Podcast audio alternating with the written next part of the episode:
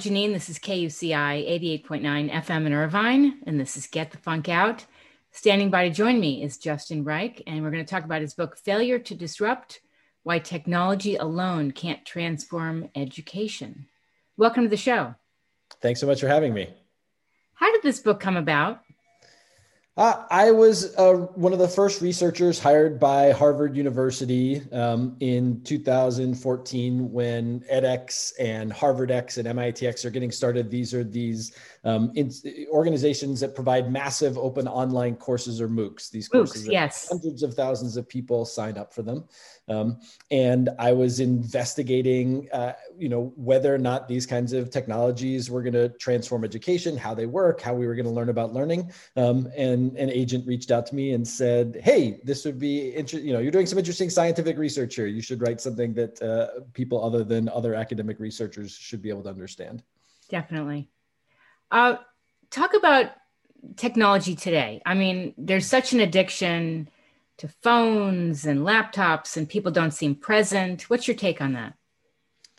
Yeah, you know, we use new technologies to extend our capacities, um, and sometimes these new technologies, uh, you know, benefit us, and we grow, and we find new ways to learn and communicate and share with one another. Um, and then new technologies also have undesirable side effects, and we have a hard time negotiating.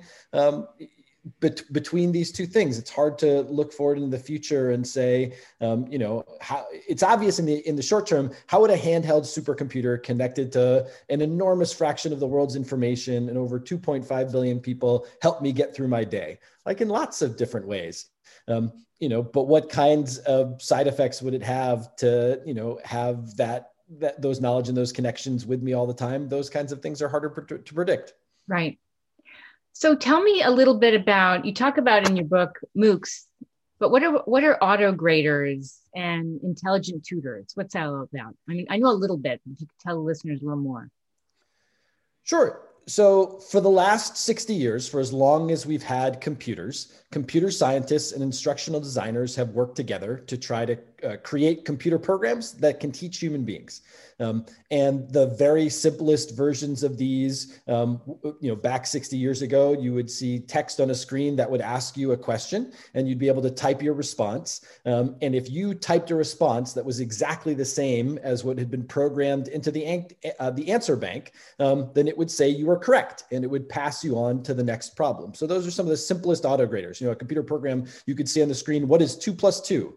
And if you answer the number four, or if you answer the word F O U R, or if you answer some common misspellings of four, maybe F O R, and someone had programmed all of those possible answers into the bank, then you'd be right. If you typed something like the number four, and someone had not thought to put the put number four in. in the answer bank, right. then you would be wrong. Um, so the computers are not um, understanding human semantics. They're not paying attention to the meaning of what you said. They just try to figure out whether or not um, what you've put in the answer matches what's put into the answer bank. Now, those answer banks have become much, much more complicated and sophisticated over the years, um, but it is still the case that computers don't really understand what humans are saying or what humans are typing. They're just doing sort of increasingly sophisticated forms of pattern matching. So um, there are language learning programs that can detect pronunciation pronunciation. They can evaluate whether or not you're saying por favor correctly. Mm-hmm. And they do that by having a whole bank of um, you know audio files with native language speakers or language learners speaking, and then other people label them as correct or incorrect. And it does this sort of complex pattern matching using machine learning and other things like that. Um, but it's still sort of fundamentally pattern matching. So these auto graders are really important because if we want people to be able to learn independently online, um, then they need to be able to get feedback while they're doing that. The computer needs to be tell them, oh, you're doing that, you're learning this well and you're doing a little better and you should move forward or you don't understand this yet. Right. Um, so what we can auto grade determines quite a bit about what we can let people independently pursue you know using adaptive intelligent tutors and those kinds of things. Uh, i just want to share with the listeners that um, who i'm speaking with. I'm speaking with justin reich uh, you are a Mitsu, am I saying that correctly? Mitsu Career the Development. Mitsui Career Development Professor, Mitsui, Mitsui Corporation Japan. They appreciate your sponsorship. Okay. Mitsui Career Development Professor of Comparative Media Studies and Director of the Teaching Systems Lab at MIT. You're host of the Teach Lab podcast, and you've written about education and technology for Education Week, New Yorker, The Atlantic, Washington Post, et cetera, et cetera. You're actually speaking to an instructional designer. I went to Syracuse and I attended BU. And I was always fascinated with the role of technology, like what it is and what it is not. And on my blog, I posted the information about your book, which is getthefunkoutshow.kuci.org.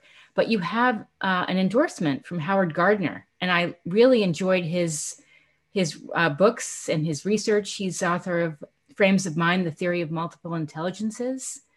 Um, he has a new book out, a memoir, The Synthesizing Mind. It just came out uh, a, a, few weeks after my book. So lots of good things to study there.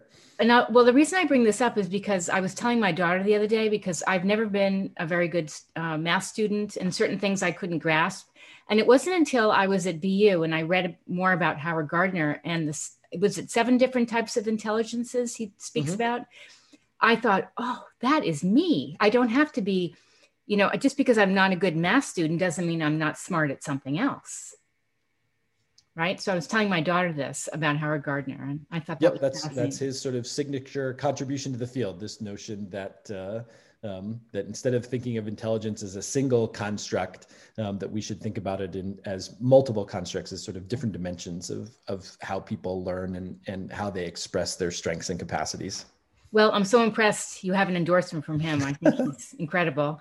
Um, do you feel that technology it should be more of blended learning where people don't just strictly rely on the technology? Well, I think a hard thing about technology is it works unevenly in learning environments. It works uh, differently well in different subjects for different people in different contexts. So, one of the things we found studying massive open online courses is that there are a group of people with really well developed self regulated learning skills, people who are good at, you know, setting deadlines and setting, you know, scheduling their work and reviewing areas they don't understand. Most of these people are already educated folks. It seems like the best way to become a good self regulated, independent learner for most people is to have an apprentice in the form apprenticeship in the formal education system. Now, for folks like that, um, learning independently online is great. They may not need any, you know, of the sort of supports or other learning experiences for certain kinds of topics in blended learning. It also matters what you're studying. Sure. If you're learning how to be an accountant, and much of what you'll do as an accountant is sit in front of a computer, sort of looking at numbers and typing things, then maybe sitting in front of a computer, looking at numbers, typing things is a good way to learn that. If you're going to become a nurse or a surgeon, um, there's probably ways in which online learning can benefit you, but we probably don't want to have people, you know, learn surgery entirely from sitting in front of a laptop by themselves learning. So it depends on who you are and what kinds of experiences you've had and what subject you're in. Um, you know, for folks who have kids in schools right now, I think most folks are recognizing that our very youngest learners really struggle with online learning. Um, yes. You know, it's very difficult to participate in learning environments through video conferencing or even online games or other kinds of things if right. you don't have great fine motor skills, if you don't have great executive function, if you're not able to sort of keep track of multiple tasks that you're supposed to do in a row or so forth. Yes. So it's, you know, it's who you are and what you're studying and where you are in life and how interested you are and a sure. bunch of other different kinds of factors. I mean, my personal take on the technology is that for kids that are online, let's say college, they're college freshmen, they're really upset right now that they're not having that full experience. I know because I have a college freshman in my house. And I think you have to balance out where when I say you, I mean as a teacher, balance out having activities online, but have them go out and actually study the stars.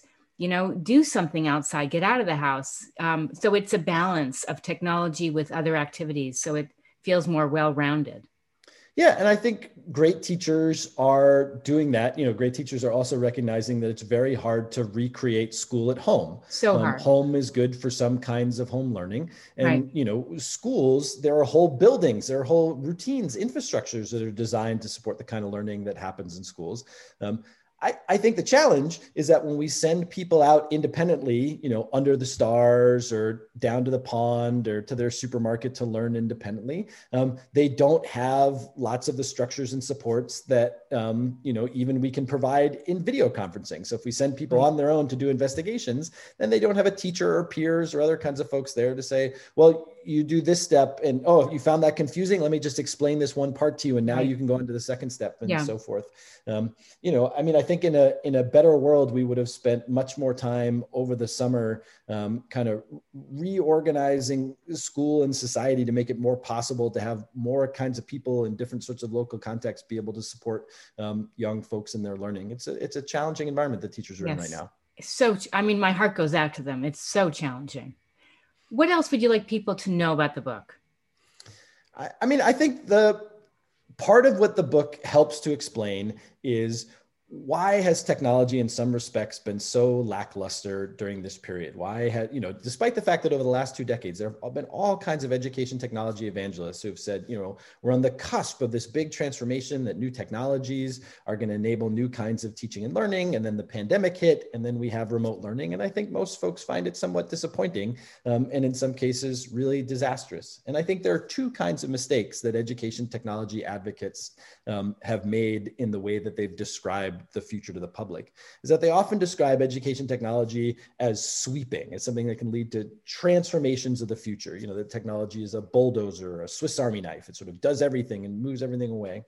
And in fact, the technologies we have are quite limited. Um, they're good if you're trying to do specific kinds of things. Um, we have some pretty good, you know, gamified adaptive tutors for K5 mathematics. Um, they're good for helping people like learn some procedures and concepts. They're not very good at helping kids explain their reasoning. And explaining your reasoning is one of the most important things we do in mathematics. So we can help you in some areas, but not in others. Mm-hmm. Um, I think the second big mistake that technologists have made in advocating education technology is, is is arguing that it's like a, a switch that can be flipped on and off. That if we just buy the right devices and download the right software, that teaching and learning will be different. But that's not how teachers and students and communities yeah. use new tools. It requires opportunities for professional development, for training, for collaborative practice. It takes people time to learn yes. new routines that take advantage of new technologies. And I think we've spent, you know, in schools and other parts of society, there's been lots of, of emphasis on let's get the right devices, let's get the right stuff. But what we really need to have an emphasis on is how do we build the capacity of the professionals in our schools so they're continually learning, continually growing, and can take advantage of new new tools right. and new opportunities. Right. I don't know. It reminds me of like somebody's trying to pitch you a really fancy, amazing car, but you don't know how to drive the car. And you need certain skill sets to use the technology. You need a certain creative mindset. And it's hard. You know, there's a lot of, you need perhaps an instructional design background or someone to kind of teach you different ways because I've seen all these fancy webinars and all this technology, and really the message is important, the content and how you present the content. It, does, it could be a PowerPoint presentation, Justin. It, it's most important is the message, not how slick and fancy the technology. Yeah, I think that's right. I, and I think part of what we've seen during the pandemic is that instead of using lots of brand new, you know, artificial intelligence, virtual reality, yeah. big data, other kinds of things, we're for the most part using two of our oldest technologies, which are learning management systems, things like Google Classroom or Canvas that pass documents back and forth. Right. And what in the 1930s was called video telephony, um, which we now call video conferencing, but is some of our oldest communication uh, technology. And yeah. so, you know, but still part of the challenge is saying, okay, these are the tools that we have to use if we can't all be in the same buildings together. How do we use them as efficaciously as possible? Yes. Uh, where can people find out more about you? Uh, to learn more about the book, you can go to failuretodisrupt.com, um, and there are links to the book and to you know reviews and other things have been written about it. We have a virtual book club that we're doing. We're having a great group of guests discuss the book um, uh, every week, each chapter a week, all fall long. Um, and then the lab that I run at MIT is called the Teaching Systems Lab, which is tsl.mit.edu. Fantastic. Uh, any last bit of info you'd like to leave us with?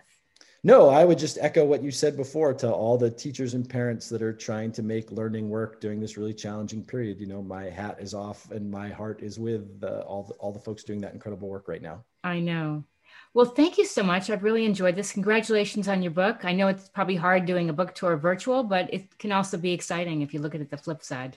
Yeah, lots of lots of virtual meetings about it. It's good. Yes. All right. Well, thanks so much, Justin. Thanks for having me. My pleasure.